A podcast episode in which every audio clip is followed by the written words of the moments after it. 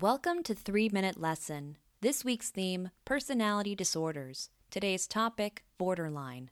Personality disorders are considered negative, enduring behaviors and traits. One of the 10 recognized by modern psychology is called borderline personality disorder.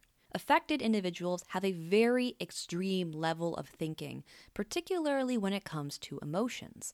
It is similar in a way to bipolar disorder, with large mood swings and extreme highs and lows in thought. Bipolar disorder, in general, has longer lasting periods of intensity, whereas borderline individuals will shift from high to low with greater frequency. Someone with borderline personality disorder can have periods of extremely low self image. This translates to reckless behavior towards themselves or others. They may jeopardize their own safety or make poor decisions, such as having unsafe sex, using drugs, and frequently performing self harm. They will respond to things with a heightened level of emotionality that do not match what has happened. For example, even small criticisms or rejections can cause an outburst and spiral. Individuals with borderline personality disorder would have a difficult time maintaining relationships.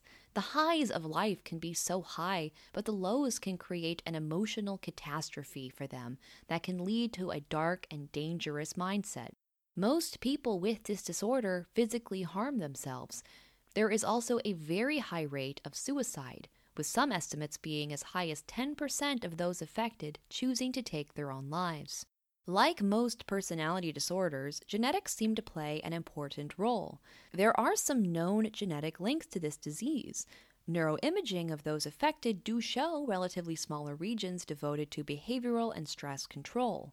Women are significantly more likely to be diagnosed with borderline personality disorder, suggesting the disorder is related to the female brain chemistry or hormones.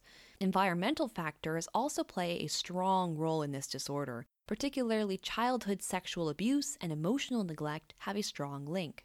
Treatment for these individuals is imperative given the great danger they can put themselves and others in. Individuals are recommended to have long term therapy. Completely eliminating this disorder is not likely to happen, but managing and reducing the extremes is possible. Medicating can also be used, often mirroring drugs used in treating bipolar disorder, such as mood stabilizers. It is unclear, however, if these drugs make a meaningful impact on a broad scale. In conclusion, borderline personality disorder is a disorder of extreme emotional reaction. Little things can set this person off, resulting in reckless behavior and self harm. Treatment is available, although it likely cannot be cured. This has been your three minute lesson. See you tomorrow.